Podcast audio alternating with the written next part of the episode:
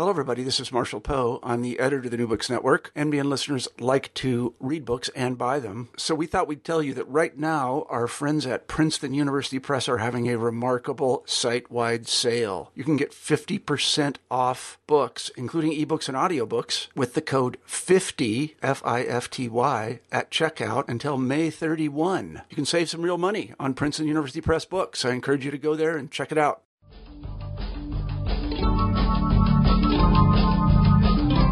Hello, and welcome to the New Books in Philosophy channel of the New Books Network. My name is Robert Talisse, and I am co host of the channel along with Carrie Figdor.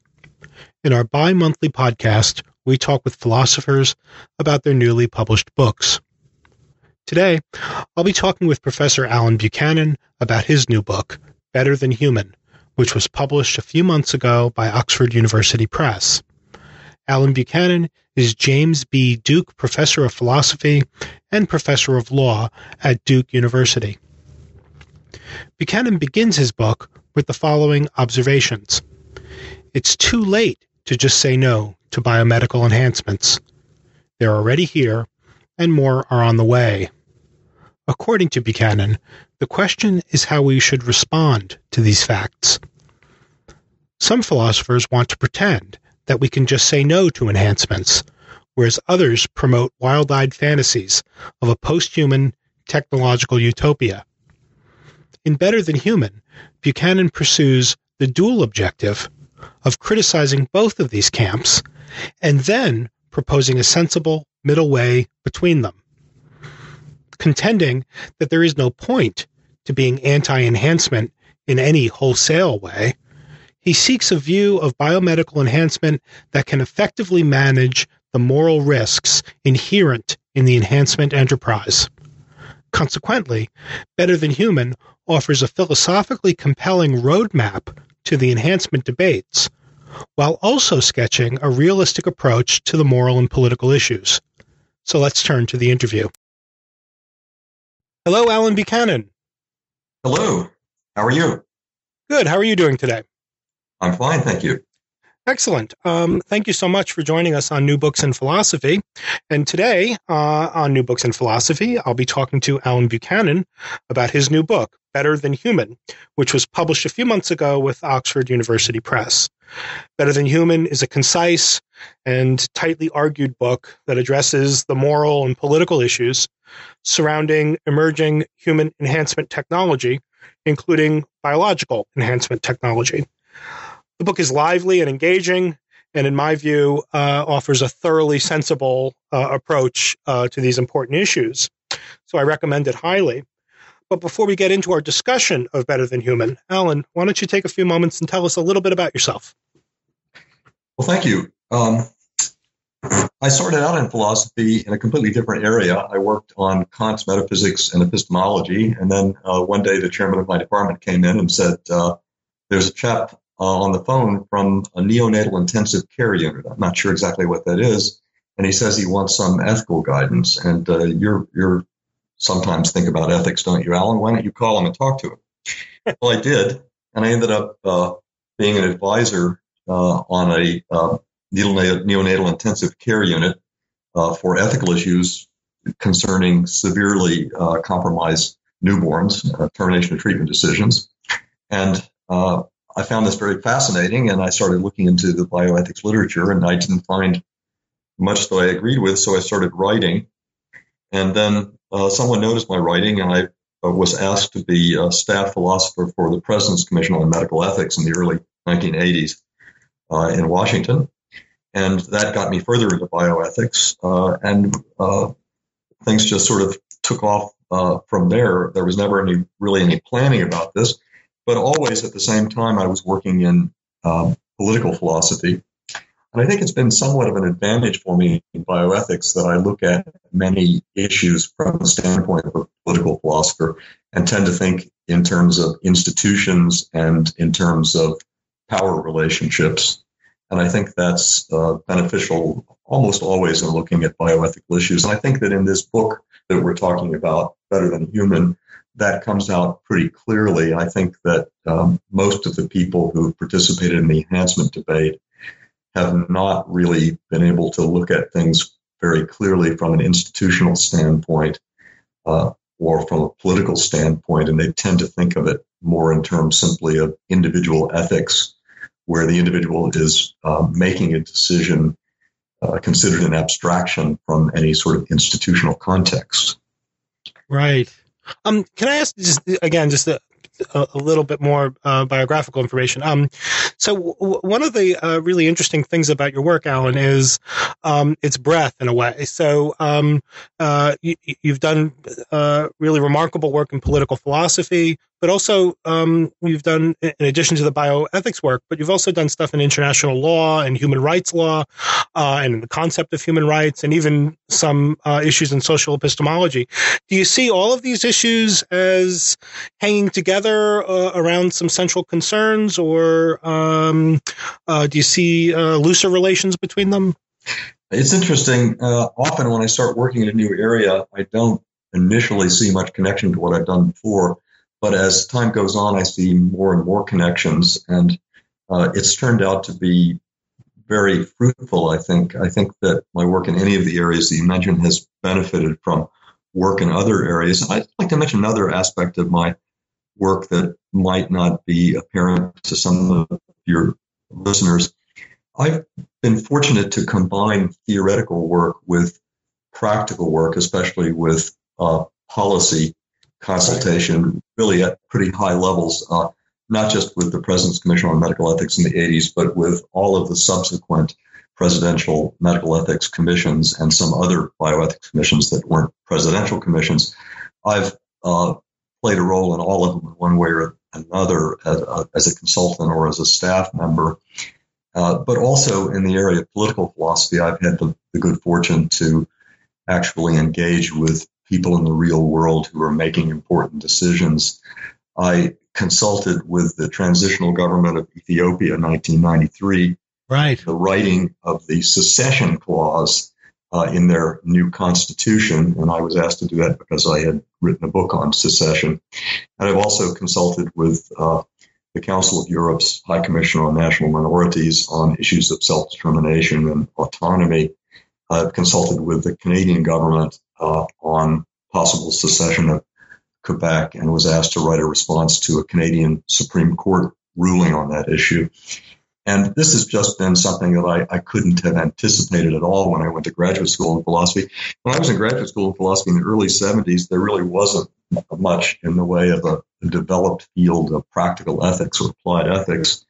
And it was really almost unheard of for philosophers to have the kind of opportunities that I later came to have. So uh, I've, I guess you might say I have a short attention span or stimulation, but both the breadth of philosophical topics that I've worked on and this back and forth move from the theoretical to the practical has has really made for an incredibly interesting career for me. And and I've, I've, I can not say that I've done this out of a sense of uh, duty or or uh, try to promote the greater good. It's just been a lot of fun. Right. Well, that's excellent. And, you know, there's a lot of um, talk in our profession about the need for philosophers to publicly engage and all the rest. But um, often that's a, just a lot of talk, uh, but not not in your case, um, which is which is uh, quite refreshing. So um, let's turn to the book, okay? Yes. Um, so um, I, want to ask sort of a, a, very general question before getting into the actual nuts and bolts of your your positive views. So, um, one of the tasks that you set for yourself in Better Than a Human is, in part, to provide uh, for your reader what we might call a roadmap to the debates over human enhancement, and it is a complex set of debates rather than just a single uh, uh, uh question. Um, and I, I was uh, uh, sort of moved or, or intrigued uh, by one of the claims very early uh, in the book, uh, where you describe the debate uh, over human enhancement not as between pro enhancement and anti enhancement, but rather between anti enhancement and anti anti enhancement views. Uh, and this, by the way, strikes me as uh, the right way to describe a lot of philosophical debates. Um, so I, I, take it that you think that debate ha- the debate has this structure because, uh, as you say, even on the first page of the book, I'm quoting you here, it's too late to just say no to biomedical enhancements. So there's no, uh, um, uh, uh, they're here. It's not the kind of thing that we can, in some simple way, just say yes or no to. Um, now it's a question of whether um, the philosophically we think this set of phenomena that are here uh, uh, is is a bad thing, or if we think that it's not yet uh, clear that it's it's um, uh, unequivocally uh, a bad thing. Um, so why don't we begin then with uh, you telling us a little bit uh, about the philosophical terrain of these debates? Good. Uh, yes, you're right. I think it's it's important to, to to stress this point that I think that the real division in the debate is between anti-enhancement people and anti-anti-enhancement people. And the anti-enhancement people seem to uh, be advocating a kind of blanket rejection of biomedical enhancement technologies. Now, some of them are a little more nuanced. Uh, perhaps Habermas is one of these. He restricts the blanket rejection perhaps to genetic alteration of human embryos for the sake of enhancement. But I think someone like Sandel and also Leon Kass are people who hold a more sweeping anti-enhancement view. They don't seem to think there are some kinds of biomedical enhancements that are permissible or perhaps even good. They seem to reject the whole idea, the whole enterprise. And then I think the the other main parties to the debate uh, mainly are people who want to reject the view that no enhancements are permissible. They want to reject the blanket anti-enhancement view. And then they have different views about which sorts of biomedical enhancements under which circumstances might be permissible or not. Now, what I find problematic about the debate as it's structured in that way is first that I think that the anti-enhancement arguments are extremely weak. Uh, that in fact the people who advance them don't seem to know the difference between advancing considerations against enhancement or some forms of enhancement or some forms of enhancement certain circumstances on the one hand versus arguments against enhancement where an argument is a set of premises that culminates in the conclusion that enhancements or this kind of enhancement are wrong or morally impermissible. Instead, they just sort of raise some cons, some negatives, some concerns about enhancement, and then act as if they provided an argument against enhancement, an argument, in fact, for rejecting all modes of biomedical enhancement. On the other hand, the anti-anti-enhancement people uh, leave me unsatisfied as well for the most part because often they say things that, although they have the ring of truth and perhaps common sense, are not very action guiding. They say, well, it's wrong to reject all enhancements. Uh, sometimes enhancements uh, will be permissible.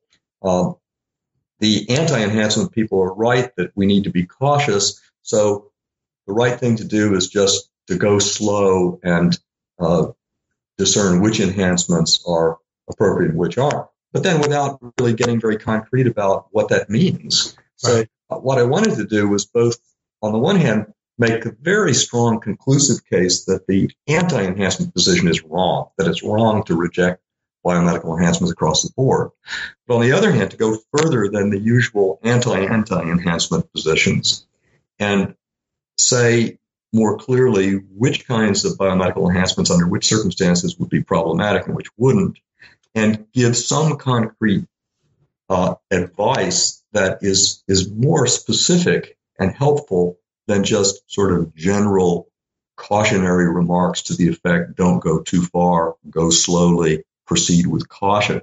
And one of the things that I, I think uh, is valuable in the book is that it really does provide some specific cautionary heuristics, uh, some rules of thumb about how to be responsible in pursuing what many people take to be the most problematic and risky kinds of biomedical enhancements, namely those that involve uh, altering the genomes of human embryos. So that's right. the way I see the anti-enhancement uh, versus anti-anti-enhancement debate. And I much must say, and I, am pretty straightforward about this in the book, I find the current state of debate very disappointing. I mean, this is an incredibly important issue, and it's an issue not just for philosophers, but for all thinking human beings. And as you said earlier, enhancements are already upon us and more are on the way, so we can't evade the issue. But the quality of the debate has been, I think, very low in many cases. And I, I think, in particular, with the anti enhancement positions, uh, that the arguments just aren't there. There are, as I said, considerations, but there's nothing like well thought out arguments. And it's a little bit of a puzzle as to why some of the anti enhancement authors, like Sandel, have apparently been so influential or that their why their work has been accepted as as valid by many people. And I think it, it has to do not so much with the quality of the arguments, which I think is low, but with the fact that people have very uh, uneasy feelings about technologies generally, and perhaps about the, the, the rapid pace of change in, in modern life.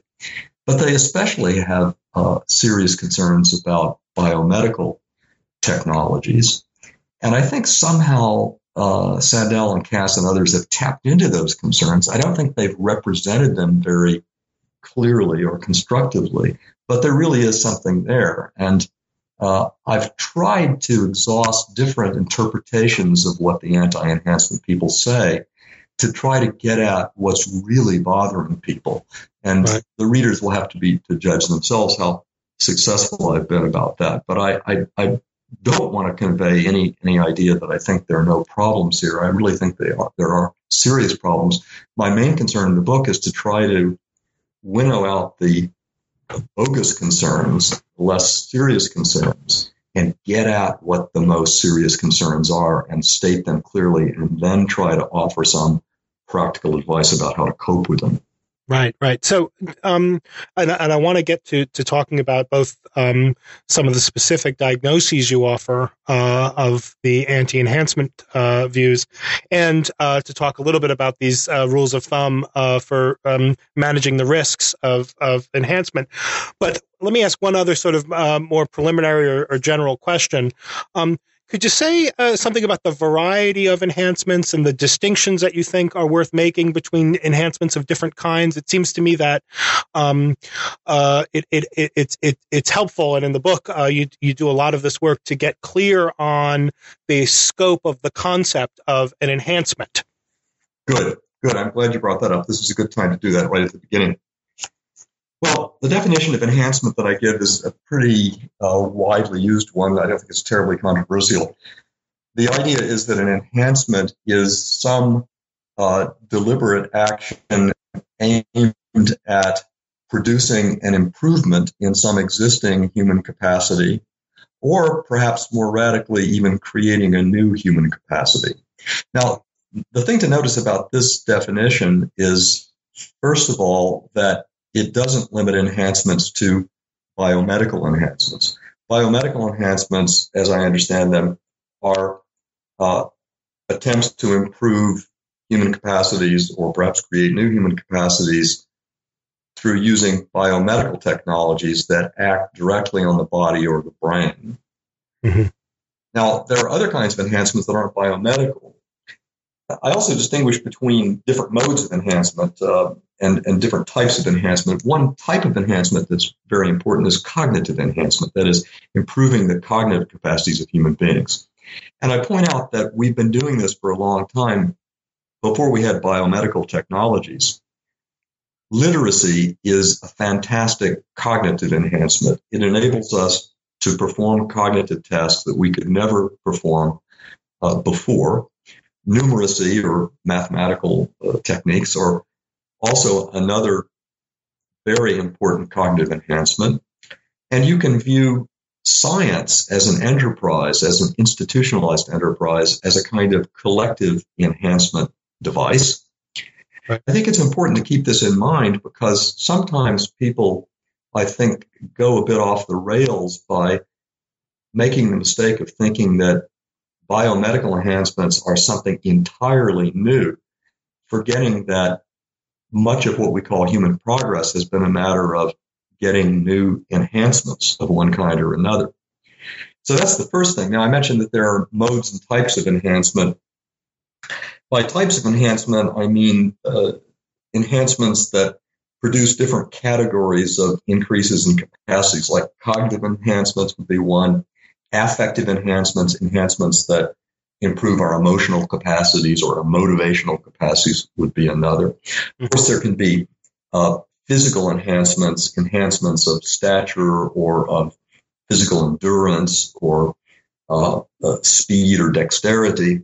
And there can be uh, enhancements of our resistance to diseases uh, and perhaps eventually enhancements of our capacity for living longer. So those are a bunch of different types of enhancements. And then there are different modes of enhancements. For a particular mm-hmm. type of enhancement, like cognitive enhancements, there can be several modes. As I mentioned, there are low tech modes of cognitive enhancement like literacy. But among the biomedical modes of cognitive enhancement, there is the administration of drugs.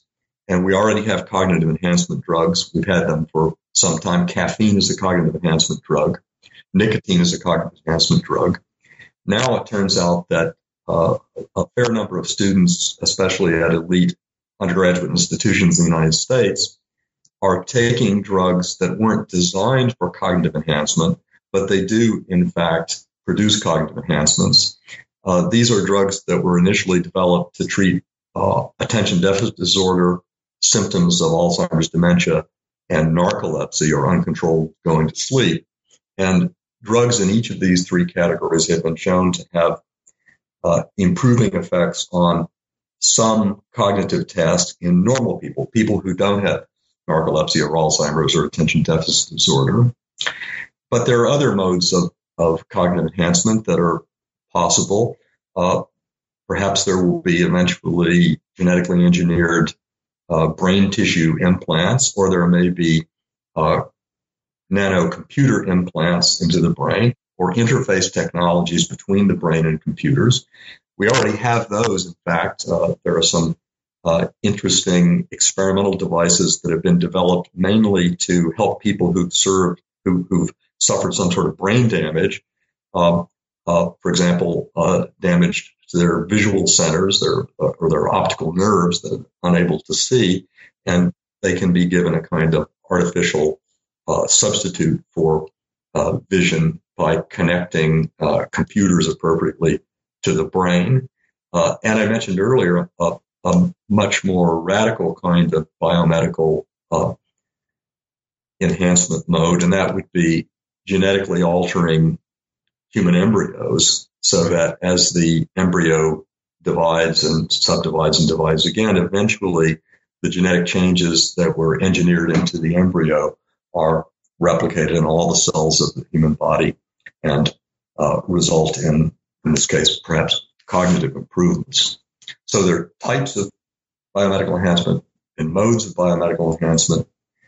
There are non-biomedical enhancements and biomedical enhancements. I think once we begin to see these distinctions, it increasingly looks foolish to say uh, that we should reject all uh, enhancements or even all biomedical enhancements. We have to be more fine grained than that. We have to look at the type and the mode, and we have to look at the state of the technology, how safe it is. We have to look at the social and institutional context in which the technology would be applied. And we may also have to look at the, the values of the individuals involved. Right, right. So this is very helpful, and it does seem to me um, that uh, when we have um, a set of phenomena that are so complex and there's so many distinctions at work that uh, you, are you're, you're you're almost guaranteed to be correct when you say there can't be uh, it can't be correct to offer a wholesale yay or nay uh, uh to this very complex and complicated package of things that we've got to uh, get our hands dirty in the trenches. So let me um, uh, turn to um, a couple of the diagnoses that you offer of uh, how the anti-enhancement position uh, has gained traction, because I think that again, uh, if if we're talking about a very complex set of phenomena, uh, it's it's hard to to imagine a wholesale no or a wholesale yay uh, could possibly fit the bill. Um, so um, one of the diagnoses that you offer um, uh, with respect to the, the debate as such, and one of the, re- the, the, respects in which you uh, see the debate as uh, disappointing, is that you think that the, especially the anti-enhancement views, uh, are, are, are sort of uh, hampered um, with what you regard as an in- inadequate grasp of evolutionary biology. Um, and it seems that um, uh, certain strands of the anti-enhancement position draw on, you allege, uh, notions, for example, of nature that have at their core some pre-Darwinian uh, uh, uh commitments. Uh, could you tell us a little bit about about the role of getting a good grip on evolutionary biology plays in improving the, the character of the debate? Yes, thank you. Um, I mentioned earlier that I think one distinctive contribution of the book is the focus on institutions and uh, providing a sort of political philosopher's perspective. The other main distinctive, uh, valuable thing about the book, in my opinion, is that I really do take evolutionary biology seriously. Right. And I think most people in the enhancement debate don't.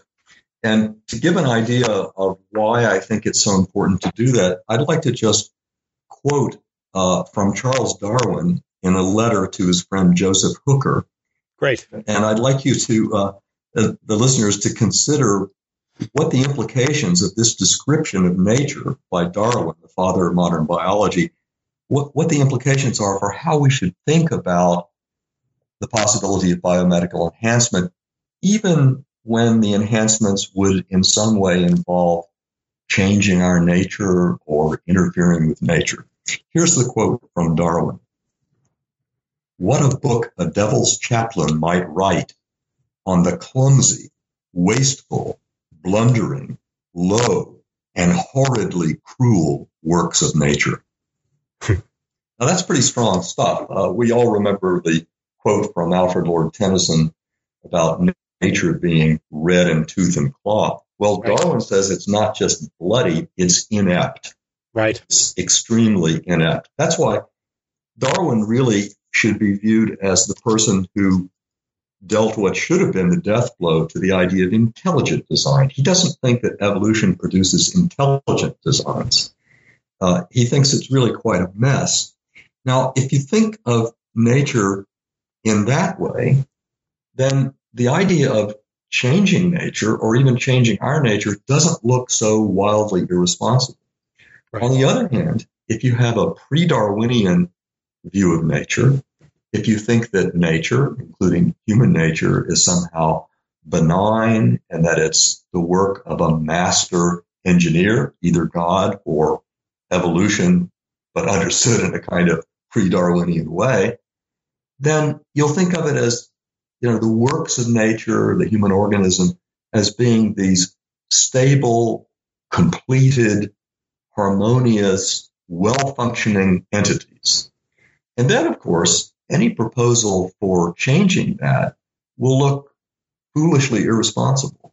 Right. But once you begin to realize just how flawed the works of nature are, including us, then at least it makes sense to take seriously the possibility that we might want to intervene in these natural processes and even intervene in some ways that could change our nature. Now, one of the things that I find interesting and in a way depressing about the enhancement debate is that although there's a lot of talk about nature and human nature, especially on the part of the anti-enhancement people, this talk about nature and human nature is remarkably naive given how problematic these concepts are.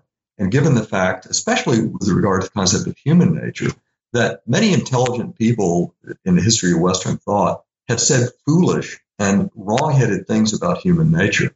And yet you get people like Sandel and Kass and President Bush's Council on Bioethics, of which they're both members, talking as if uh, we know what human nature is. We have a kind of a priori access to it. We don't have to look to what science tells us about human nature and about human nature as part of uh, nature uh, as a whole. And instead, you get these uh, rosy teleological pre-Darwinian notions of nature and human nature. And then that stacks the deck against enhancement of any kind because it makes it look as if someone who's proposing enhancement is a kind of foolish, wildly hubristic individual who doesn't appreciate this wonderful harmony, these completed, perfected, uh, finely balanced works of, of nature. So I think the place to start uh, is by taking evolutionary biology seriously. And I've been aided in doing this because the philosophy department of which I'm a, a member is rated number one in philosophy of biology. And so right. I have excellent colleagues uh, and graduate students who have uh, very generously uh, engaged in extensive and intensive tutoring uh, to bring me up to speed on knowing what I needed to know about the basics of evolutionary theory in order to approach the enhancement issues in a more informed way. Right. And so uh, uh, that's excellent. Um, so let me uh, sort of raise what I take to be a, a kind of second plank uh, in your diagnosis or a second move, one that's not, it seems to me, um, dependent on uh, the, the, the the stance you take with respect to um, uh, the, the relevance of evolutionary biology. Um, so it seems to me that one of the, the other moves that that you make is um, uh, to argue that um, the anti-enhancement uh, uh, views fail to consider uh, the possibility, uh, and, and, in many cases, it looks to me like an obvious actuality that enhancement might be necessary in order to preserve the status quo. Now, it seems to me that that's a that's a powerful argument because if you're right about the um, what drives uh, the sort of naive view of biology that drives uh, some of the anti-enhancement views that sort of don't mess with Mother Nature, things are uh, in in some sense as they should be, and so any intervention um, is is going to uh, uh, be a, some involve some kind of moral loss or at least moral risk. It seems to me that it's really important and a very crucial aspect of your argument against the anti-enhancement view that there are all kinds of respects in which if we do nothing, if we don't, as it were, mess with Mother Nature, um, things are going to get worse. Uh, and that, um, in all kinds of respects, uh, the kinds of enhancements that you're talking about, even the more radical forms of enhancement, might be required in order to preserve or to keep pace with uh, where we are. Yes, uh, that's right. I'm so glad you brought that up because I think that's a, a distinctive uh, message that I'm adding to the enhancement debate. The anti enhancement people think of the pursuit of enhancement as the pursuit of improvement relative to the status quo. And actually, more in a more extreme way, uh, Sandel thinks of the pursuit of enhancement as the pursuit of perfection. He right. says at one point that enhancement, what's really wrong with enhancement is not the risk of unintended bad consequences it's that enhancement represents the Promethean drive for mastery. Now, I think this is just obviously false. There may be some people who would pursue some enhancements in some context, of which it would be correct to say that they're striving for perfection. But in many cases, if you're pursuing an enhancement, you're just pursuing an improvement of some existing capacity, an improvement, not uh, perfection. Uh, for example, when I had LASIK surgery on my eyes, uh, to my surprise, my physician asked me if I wanted 20/20 vision or a little better. Right, you mentioned this in the book. I opted for a little little better, um, and uh, but I wasn't opting for perfection. I, I, had no delusions that I could have perfect vision, whatever that would be. I'm not even sure it makes sense to talk about perfect vision. There's right. good vision for different tasks. So the the first mistake is that uh, some anti-enhancement people confuse the pursuit of enhancement with the pursuit of perfection. But then if they're uh, uh, more reasonable than that and say, well, it's the pursuit of improvement relative to the status quo, it may not be. There may be some cases where we need to enhance a particular capacity just in order to prevent our situation from getting worse. And here I, I have recourse to a favorite quote of mine from one of my favorite novels, The Leopard by Lampedusa, Right. The Leopard is a wonderful book about what the meaning of conservatism is, about how hard it is to be a conservative, to know what to do if you are a conservative. And at one point uh, in the book, there's a wonderful statement by one of the characters, Tancredi, who says, if things are going to stay the same, things will have to change. Right. and that may in fact be the case. I mean, it's been true in the past that human beings or our pre-human ancestors had to change in order to prevent their situation from getting worse. They had to adapt to some new environmental problem. Well, presumably we'll have to do that in the future. And in some cases, we may be able to adapt more successfully if we can use biomedical technologies to enhance some of our capacities. So it's just a mistake to say that enhancement is only valuable uh, for the sake of improvement relative to the status quo. It might turn out to be necessary just to preserve what we value most, to, pre- to prevent us from, from getting into a much worse situation. And after all, we produce problems for ourselves in the process of solving other problems. This is the history of human beings. Right. And uh, we've we've done a number of things to mess up our environment, for example. And it may be that in, in some cases in the future, in order to cope with problems we've already created, we may have to modify our capacities.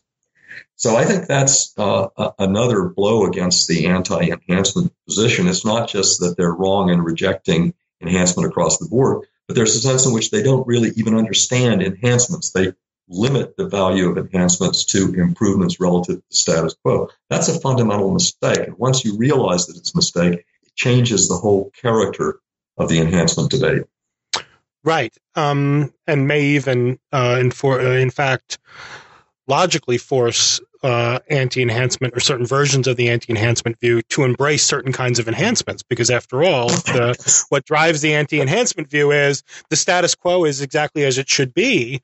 Well then if you can show that enhancement is necessary to preserve that then it's hard for them to have any uh, you know point to any ground on which they resist those kinds of enhancements. Um, that's exactly right. By the way let, let me just interject here. Uh, at a uh, uh, a conference on enhancement at Harvard a few years ago, uh, the very astute philosopher Frances Kamm uh, asked Sandel if he uh, uh, would approve of an enhancement pill which would make people more appreciative of what they have, which would enhance their capacity to accept the the unbidden uh, to accept the giftedness of their current condition, which mm. Sandel always going on about.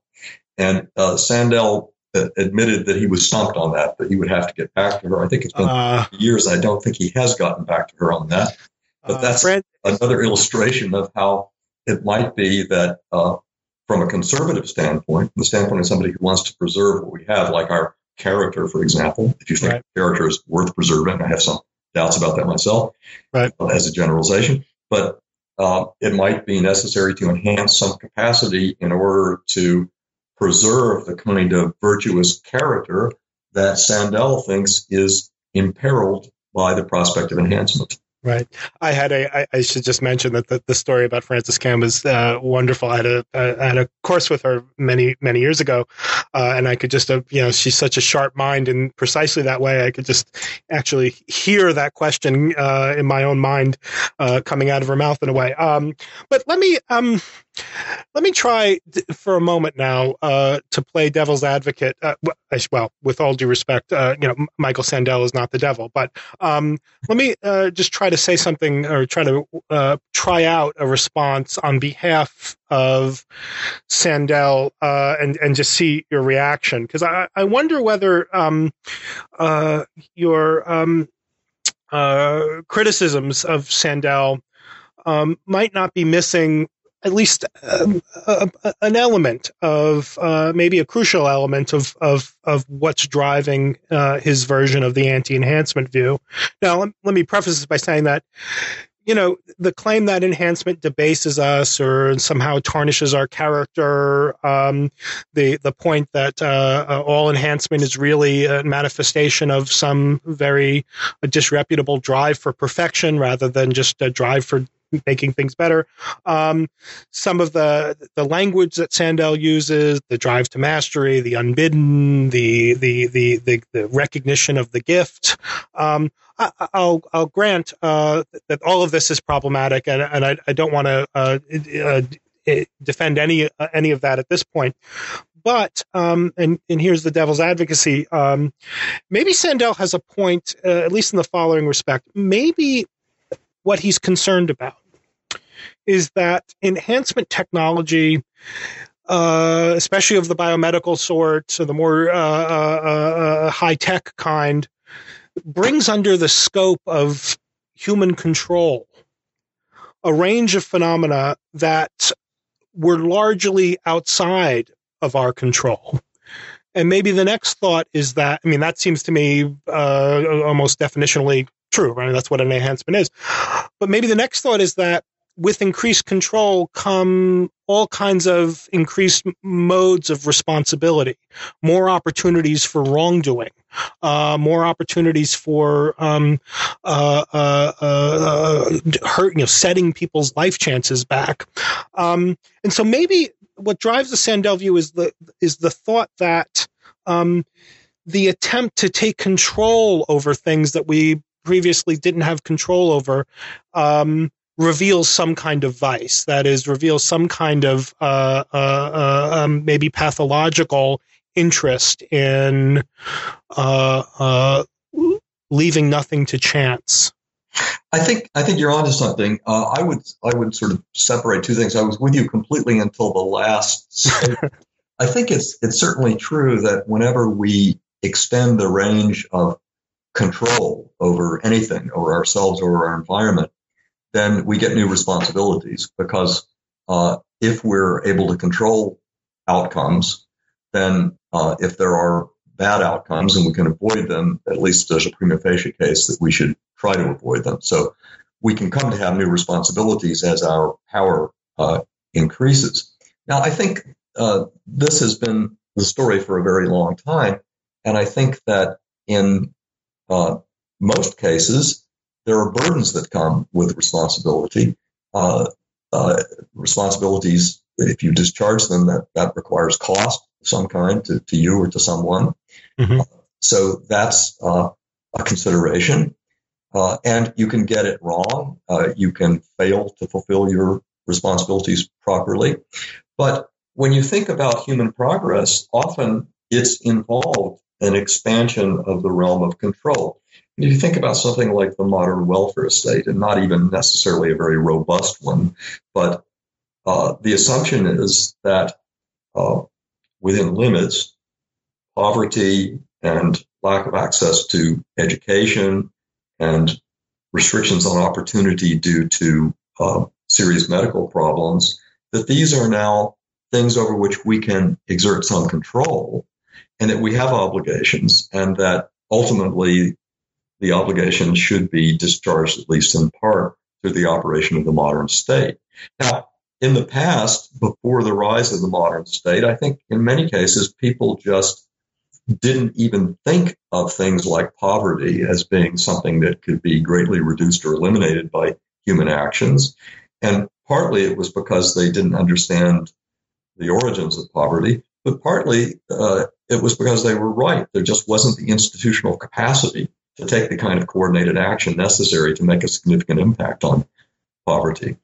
So it's it's true that once we expand our powers, we have new responsibilities, but that's not necessarily a bad thing, and it doesn't necessarily exhibit any kind of vice of uh, the pursuit of excessive or unlimited mastery. Now, I think that there is a there is such a vice, um, and in in the book I talk about uh, there's a chapter in which I look at, at character concerns, at worries about whether uh, the availability of biomedical enhancements will somehow corrupt us, exacerbate whatever character flaws we have or some of us have.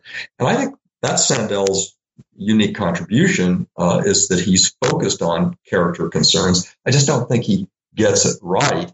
Uh, as I've said, I don't think that uh, the desire to exert more control in a certain area necessarily means you have an unlimited uh, desire for total control. And there's a passage in, in Sandel where he says, you know, if we go down this route of biomedical enhancements, then the ultimate end of this is a situation in which we have nothing to contemplate but our own will.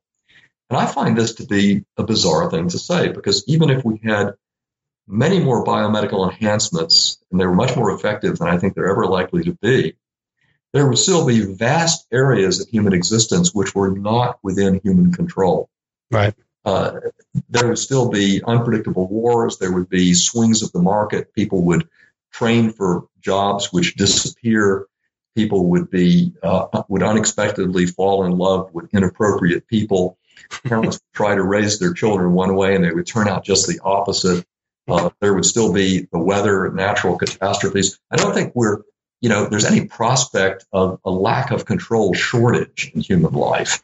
And yet Sandel talks as if there is, and that biomedical enhancement is pushing us toward this dire shortage. Now, I think that I mentioned, I think there is a vice of, of, you know, trying to exert excessive control. And again, I sometimes find works of literature to be the best illustration of this in Stendhal's uh, novel, The Red and the Black the main character, Julien Sorel, is somebody who is constantly trying to control everything. Right. He's trying to operate in the strategic calculating mode all the time. And the results are disastrous. And the author makes it very clear that this is not the way a human being should live. It doesn't leave room for spontaneity, for one thing. Uh, it it uh, shows a kind of delusory uh, idea that you can control everything, but also it doesn't appreciate the cost of constantly trying to control things. You mentioned one cost, that is, we get greater responsibilities and responsibility burdens. But there are other costs too, including the loss of spontaneity. So I, I think it's quite true to say that if we had a, a really wide menu of powerful biomedical enhancements to choose from, that uh, all of us may run some risk of overdoing it and of getting too involved in trying to exert more and more control and missing out on enjoying what we already have, missing out on spontaneity, failing to appreciate the, the, the benefits of some things not being under control. Mm-hmm. And it might be that some people would would not just run this risk, but the risk would be realized and they would uh, lead very bad lives and this would be facilitated by the availability of biomedical technologies. But of course, there are people like that who already lead very bad lives right. uh, through through other uh, modes of indulging this vice of of striving for excessive control. Now, here's where we come to the point that I made earlier. There's a difference between a consideration against enhancement and an argument against it.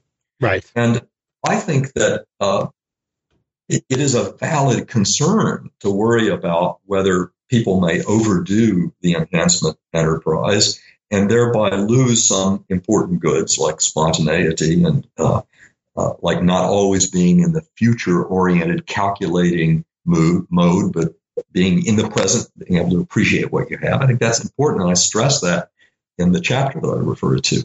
But it's a huge leap from saying that to saying that we should reject enhancements across the board because they represent the drive for mastery. Right. Uh, I mean, look, uh, if there's a problem with the drive for mastery, and I think there is, it doesn't just apply to biomedical enhancement, it applies to all technologies. It really applies to all human action directed toward gaining some kind of control over ourselves or over the environment. Right. And um, fascinating. I mean, this this seems to, to me to, to, to strike the, the, the, right notes. Um, uh, but let's move on now, uh, if we can. Um, I, I, think that there's, let me just say, uh, I think that there is a further sort of move open to Sandel um, uh, because I take it that what drives his set of concerns, and maybe you're right at the end of the day, this is not a case against enhancement. It's really Sandel offering a set of uh, uh, uh warnings uh, uh, about enhancement or a set of concerns, as you put it. But um, maybe the comp- maybe the situation gets a little bit more further complicated when we're talking about enhancements that some group of people are choosing to introduce into the lives of others. Um, and uh, so I take it that part of what drives him is the sort of designer baby kinds of concerns. I don't know uh, how uh, how plausible that is a description of what the technology is capable of. But uh, I take it that that's sort of the choosing for others or the chooser, the, the, the trying to be in control of uh, uh, uh, the conditions of others' lives is yes is an interest is, is a worry of his. maybe things get get get get more complicated, but oh, I think they do. I, I, think they do, and um, I think uh, obviously it's one thing to choose to try to uh, enhance yourself. It's another to choose for somebody who can give no consent to it, like your offspring. Right. I think that does raise different kinds of issues, but I think Sandel again is overly broad. He tends to talk about parents who would uh, want biomedical enhancements for their children as if they are all sort of super competitive, perfectionistic people whose only uh, desire for the enhancement for their children is to make their children more somehow competitive against other children. I think that's an unfairly unflattering picture.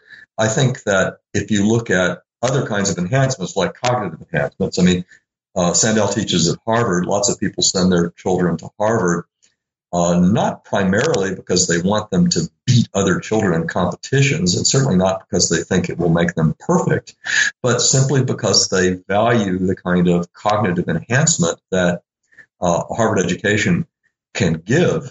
Uh, there are cases of hyper parenting, of, of uh, excessive desire for mastery or perfection on the part of parents, but I think it would be a mistake to overgeneralize from that and say we ought to reject the enhancement enterprise entirely because that overlooks the, the possibly great benefits that we might get from enhancement.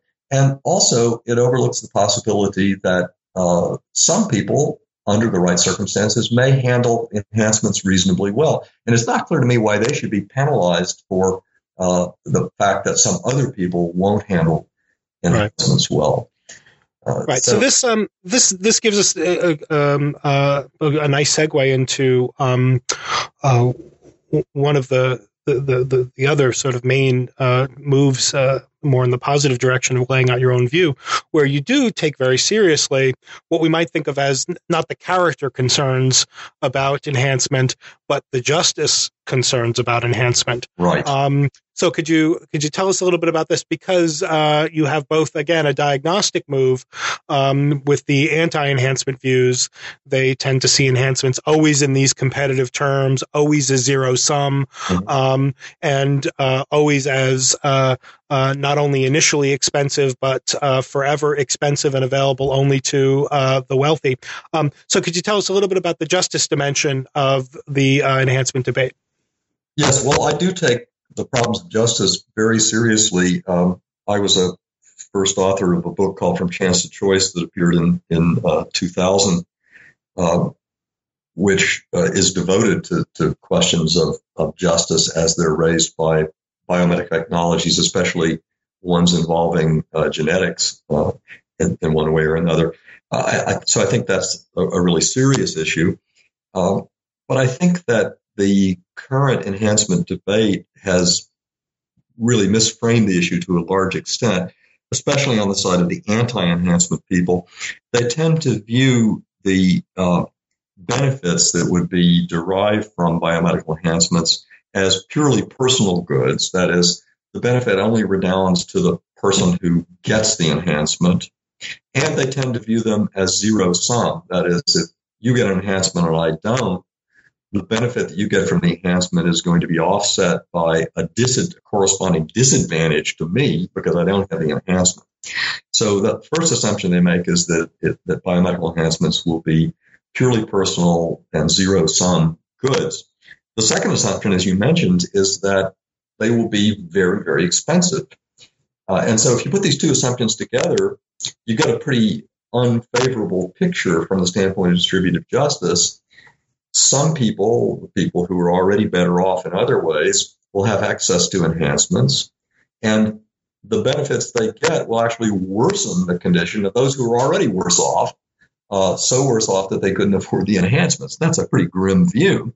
Right. Uh, now, it's not clear if that view were true, what follows from it. Some people just sort of throw up their hands and say, well, we should reject enhancements. I think that's unrealistic. As you said earlier, we already have enhancements there's going to be powerful forces in favor of developing more of them. So uh, I just think, you know, just say no isn't a good answer. But I also think the diagnosis is wrong. Uh, certainly, there are circumstances in which enhancements would have this zero sum aspect, but there are others in which they won't. And uh, I think focusing on cognitive enhancements is a good way to appreciate this point. And also, I think cognitive enhancements, especially through the use of, of drugs, cognitive enhancement drugs, are probably the most uh, realistic prospect for significant biomedical enhancements for the foreseeable future, not things like genetically engineering embryos. Cognitive enhancement drugs or biomedical cognitive enhancements, like other cognitive enhancements, tend to have network effects. That is, the more people have them, the more valuable they are to the people that have them. If you are the only person who can read and write, uh, the benefit you get from literacy is pretty limited. If mm-hmm. there are tens of millions or hundreds of millions of other people who can read and write, then literacy is much more valuable to you. Similarly, with having a computer, if you're the only person who has a computer, you know, you can play solitaire, you can do things like that, but there won't be any internet because there won't be other people with computers. There won't be any email. So I think cognitive enhancements generally, whether they're biomedical or otherwise, tend to have this feature of having network effects. But also they tend to have uh, another feature that that makes them not uh, zero sum, and that is they can increase productivity in the broadest sense. They can enable us to do things that we couldn't do before or that would have been too costly for us to want to do. And this can improve everyone's welfare under certain circumstances. Now, I'm not naive. I don't think that increases in human productivity automatically translate into uh, widely distributed increases in human welfare. But I do think it's pretty uncontroversial that major improvements in human welfare over the long historical stretch have usually proceeded on the basis of some increase in productivity. And it's not just productivity in sort of an economic sense, you know, bigger GDP, something like that, uh, or bigger GDP for less effort expended. It's also a richer life. Uh, it's new kinds of activities that are intrinsically uh, beneficial. I mean, the, the analogy I like to use is between the card game of Go Fish and Bridge. Right. Okay? Uh, there are some enjoyments that you can get from playing Go Fish, but if you're able to play bridge, you're not going to find Go Fish to be very satisfying. Uh, it's not very demanding, uh, and the, the pleasures of it are correspondingly much more limited. It might turn out that in the distant future, if human beings are very cognitively enhanced, that they'll look at a lot of our social interactions in the way that you and I if we can play bridge, look at people who are just playing go fish. I'll say, well, you know, that's sort of sad that they weren't capable of these much more intrinsically rewarding activities that we're capable of. And that's quite apart from the economic benefits, the welfare benefits of having uh, large numbers of cognitively enhanced people. Here's another analogy.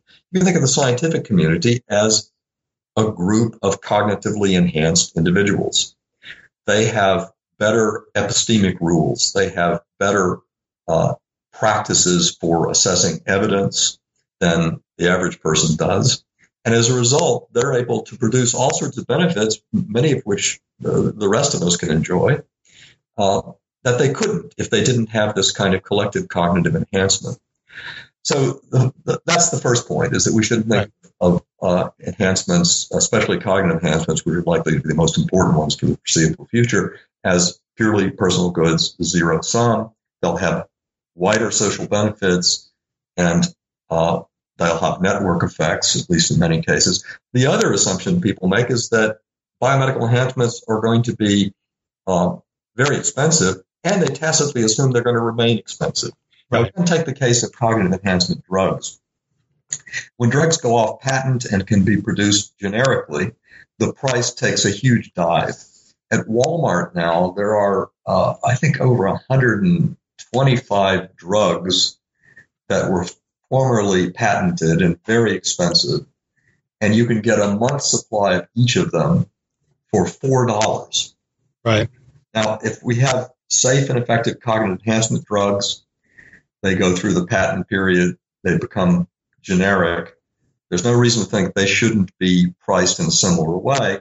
And that means they would be cheaper than getting uh, a cup of coffee at Starbucks every day for a month. Mm-hmm.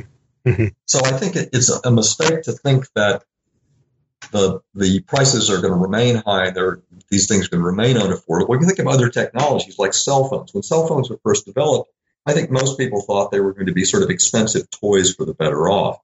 Right. And the proliferation of cell phones has been fantastic beyond what anyone dreamed. Now there are, are poor, illiterate peasants in you know rural Pakistan who are organizing their economic activity using cell phones and also organizing politically. So right. it's not always true that new technologies are or remain expensive. And also whether they remain expensive is partly up to us. It's not a fact of nature. It has to do primarily with what the character of our intellectual property rules are. And in one chapter of the book, I look at some possibilities for coping with the problem of unaffordability that's due to monopoly pricing by patent holders. Right. So again, I think the, the, the conversation has been, uh, it starts out in the right way, it doesn't go far enough. It makes uh, problematic assumptions about the nature of these goods, and it simply takes unaffordability as a permanent fact and as something that's not uh, amenable to some modification by the right kind of social policy. Right. So this provides a good uh, occasion um, to ask you about these uh, rules of thumb for managing the risks. So I take it that um, one way to sort of summarize uh, your view uh, in Better Than Human is to say that um, uh, it makes no sense uh, uh, uh, in a way to to be pro or con enhancement. Enhancement is a fact that uh, we're going to have to contend with, or that we have to contend with now. And uh, your argument against the anti-enhancement view is that it's got a naive, uh, um, maybe in the most general sense, it's got a naive, a naive understanding of where we are, uh, as if you could just be anti-enhancement. And I take it that the positive message is the enhancements are here, and um, some of the considerations that get raised by the anti-enhancement crowd uh, are serious considerations, but they don't rise to the level of objections uh, as such. And so the philosopher's job is to think of ways to manage the risks that we're taking on uh, in light of this fact uh, of enhancement. And so one of the the, the nice uh, moments in the book uh, comes uh, sort of halfway through it, right around uh, page ninety six, where you you give us uh, seven sort of rules of thumb by which we may um, sort of manage some of these risks. Can you talk a little bit about that? Yes, I will. let me first say that there are really sort of two paths that I take for trying to provide guidance for coping with the risk. Uh, one is what you just mentioned, and in particular, these rules of thumb or cautionary heuristics are for what I take to be the most problematic case of biomedical enhancement, namely uh, genetically altering human embryos. And I'll, I'll, get to those in a moment. Uh, the reason I, I chose those as the ones which I for which I developed these heuristics is that that's the toughest case. If you can uh, provide some reasonable cautionary uh, principles for that very tough case, and uh, presumably other cases biomedical enhancement will look uh, like they're even more amenable to reasonable right. risk management. But the other strategy that I take for providing uh, a way of coping with the very real risks of biomedical enhancement is with this idea of the enhancement enterprise. Right. So I'd like to contrast two different ways that uh, we might go uh, sort of fork in the road as we move into the age of biomedical enhancements. One is the route that the anti-enhancement people want us to take, and that is at least to sort of try to reject biomedical enhancements across the board and to view the pursuit of biomedical enhancements as illegitimate. And what this would mean in practice would be, uh, for example, if we notice that college students are using uh, drugs off label for cognitive enhancement purposes, drugs that, that weren't developed for that purpose, then we make this uh, illegal. We try to put teeth into sanctions uh, against it. Uh, we uh, uh, describe these people as uh, as vicious, as exhibiting vices, etc. Now, I don't think that's well founded ethically for reasons I've already described. I also think it would be futile. It, it's not likely to work. It's just uh, would drive the activity further underground, uh, raise prices in the way that prices have been raised by making a number of, of recreational drugs illegal. And of course, that would just exacerbate whatever distributive justice problems there are, right? I mean, right. about unaffordability, the first thing to do, if you really want to, to make it unaffordable, is to declare it illegal and uh, the kind of activity that we shouldn't approve of in society, et cetera. The other path is to uh, reject the blanket anti-enhancement view and say that enhancement can be a legitimate pursuit, that it can even be admirable under certain circumstances. But instead of just letting enhancements in through the back door as under the table spin-offs from developments of treatment the way they've been so far, you recognize enhancement itself as a legitimate activity. And then, say, in the case of cognitive enhancement drugs being used by students, you allow drug companies to produce cognitive enhancement drugs as such, and you develop double blind clinical studies of longitudinal sort that really tell us whether these drugs are safe and how effective they are for whom. You can't do that if you've branded the whole enhancement enterprise as somehow illegitimate and unseemly and driven it underground. underground. So I think paradoxically, if you're really worried about problems with enhancement, the first thing you should do is reject the anti-enhancement position. Recognize that enhancement is not only inevitably here, but that it can be done in ways that are quite respectable and then bring it into the public sphere and try to manage and regulate it appropriately. Right. It, it, should become an object of public policy and it should be viewed as, as something that's happening, it's going to happen, that it can have some good effects, but that it also has some risk. And then it can be in a position where we can make decisions about how important investment is in biomedical enhancement technologies relative to other social goods. If we continue to let it in through the back door, it may become quite a powerful force in society and it may draw off a lot of resources from other potentially more valuable or equally valuable investments.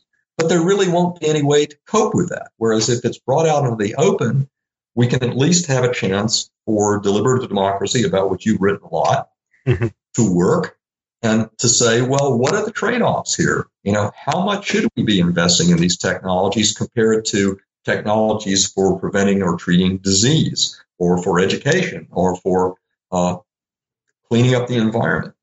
So I think our best prospect is, uh, if you're really worried about risk, is to bring this thing out into the light of day and make it an object of of public policy and of reasonable risk management. But the other more specific strategy is the one that you mentioned. That is, if you take the, the toughest case, the case where it looks like the risk might be the greatest, a particular mode of biomedical enhancement, namely genetically altering embryos for the sake of enhancement, the first thing to ask is, well, how should you frame the risk issue? And I think the, the, the way to frame it is to think that the risks are the risks that are involved in ontogeny, that is, in the sequence of events from the, the conceptus through the development of the embryo to when the individual is born and then the, the process of development unfolds. And that means we have to look at it scientifically and we have to ask before we even start thinking about cautionary heuristics we have to ask what the state of our knowledge is about those ontogenic causal processes. And we need to know whether our limited knowledge is likely to expand. And if it's likely to expand, then there won't be one permanent set of cautionary heuristics. In other words, you need cautionary heuristics that are knowledge sensitive, both in the sense that they really take seriously the limitations of our current knowledge, but they're also capable of uh, being modified or replaced with other cautionary heuristics as our knowledge increases. And presumably, an appropriate set of heuristics shouldn't be knowledge blocking. It shouldn't be right. something that prevents us from getting greater knowledge, which, if we achieve it, would make it more reasonable to engage in certain interventions. So, if I may, I'll just give an example of some of the cautionary heuristics, again, that would apply to this very particular dramatic biomedical enhancement of trying to genetically alter Yeah, please, please. I'll just read a couple of them. First, the intervention should target genes at shallower ontogenic depths, or to use a different aquatic metaphor, genes that get switched on further downstream in the developmental cascade. Right. This makes sense because the consequences of a mistake in the case of a gene that does its work upstream in the process, nearer the beginning, is likely to have greater ill effects. Upstream errors have a cascading effect, so other things being equal, we should avoid interventions upstream. Right. Here's the second one. The intervention, if successful, wouldn't produce an enhancement that exceeds greatly the upper limit of the current normal distribution of the trait in question. Suppose the trait is intelligence as measured by IQ's tests. If some people already have IQs of 140 and looks like they're doing okay, then we're on safer ground making a genetic change that will result in an individual who would have an IQ of who would have had an IQ of 120 having one of 140 instead, then we would be in making a change that results in an individual with an IQ of 240, which is higher than anybody has ever had. Now, eventually, we might gain enough knowledge that we could make interventions that would target enhancements that would go above the normal range. But at least at the beginning, this would make sense. Here are two other quick uh, uh, readings of cautionary heuristics. The intervention's effects are limited to the organism in which the intervention is performed. This is important, but relatively easy to accomplish in the case of mammals like us. One of the big worries about genetically modified crops is that modified seeds can escape from experimental plots. Fortunately, human eggs, sperm, and embryos aren't like that. They don't get blown around by the wind, and they can't hitchhike on the fur of passing animals or in the digestive systems of birds. Another cautionary heuristic. The intervention's effects stay compartmentalized within the organism. In other words, the intervention modifies a highly modularized system or subsystem. This reduces the chance of unintended spillover effects. Further, one, one last crucial cautionary heuristic. The intervention's effects are reversible. Right. If this condition is satisfied, ongoing damage can be avoided. Reversing bad unintended efforts effects would be accomplished in a number of different ways by drugs that counteract the effects of gene expression or stop the gene from expressing in the first place. Those are two examples. Right, right. Well, this is um, uh, uh, really, really fascinating stuff, Allen, and um, we could, I'm sure, uh, continue talking for for for for for uh, the rest of the day, maybe. Um, but you've been very, very generous with your time already. Um, uh, we've been uh, talking for for for quite some time, so let me just ask a final question, if I may.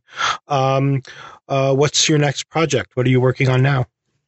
Well, I, I, always work on too many things at uh, one time. I'm sort of intellectually promiscuous, but uh, hmm. I'm continuing to work right now on, on two main things. One is thinking more about human rights and about human rights institutions and their legitimacy or otherwise.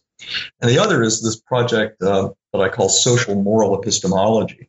Mm-hmm. Social epistemology, as you know, is the comparative study of alternative institutions and practices so far as they influence the formation uh, and transmission and preservation of true beliefs.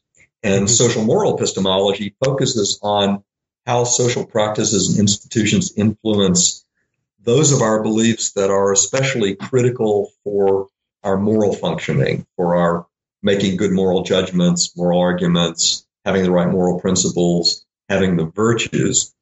And I've been working on this for a number of years. I've written probably seven or eight articles on it, but mm-hmm. now I'm trying to really uh, get down to the, the difficult part and uh, writing a book which will be systematic uh, in its presentation of, of, this topic.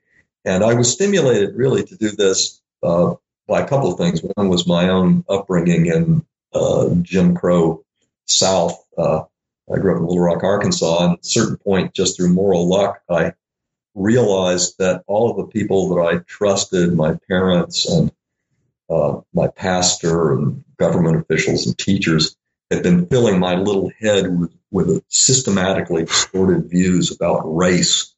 Right. Uh, and so, uh, you know, I just saw this this huge apparatus for instilling morally damaging false beliefs. And then the second thing that prompted me was reading Jonathan Glover's wonderful book, Humanity, A Moral History of the 20th Century, where he makes the case that a, a, a primary task for ethicists is to try to understand the massive wrongdoings of the 20th century, the genocides, the world wars, and then say something constructive about how to reduce the risk that this kind of thing will continue to happen. And I think part of the strategy for reducing the risk is to understand social moral epistemology. Right, right. Well, um, that project on social epistemology is uh, uh, particularly uh, of interest to me, given some of my own interests. So I will definitely look forward to that, and maybe uh, uh, when some of that work uh, comes out, we will invite you back to to talk to us about it on New Books in Philosophy. Um, but for now, let me again thank you so much for your time. the book is um, better than human. thank you so much, Allen Buchanan, for for talking to me about about your book. Thank you, Bob, and thank you for a really astute interview. Uh, you're very well informed. I've had lots of interviews on this subject, and some of them have uh, have been uh, uh, haven't compared at all to yours. well, I appreciate that. Thanks. Have a good day now. Thank you. Bye bye. You have been listening to my interview with Professor Allen Buchanan of Duke University. We've been talking about his new book, Better Than Human, published by Oxford University Press. I'm Robert Talisse, your host. This is New Books in Philosophy. Thank you for listening.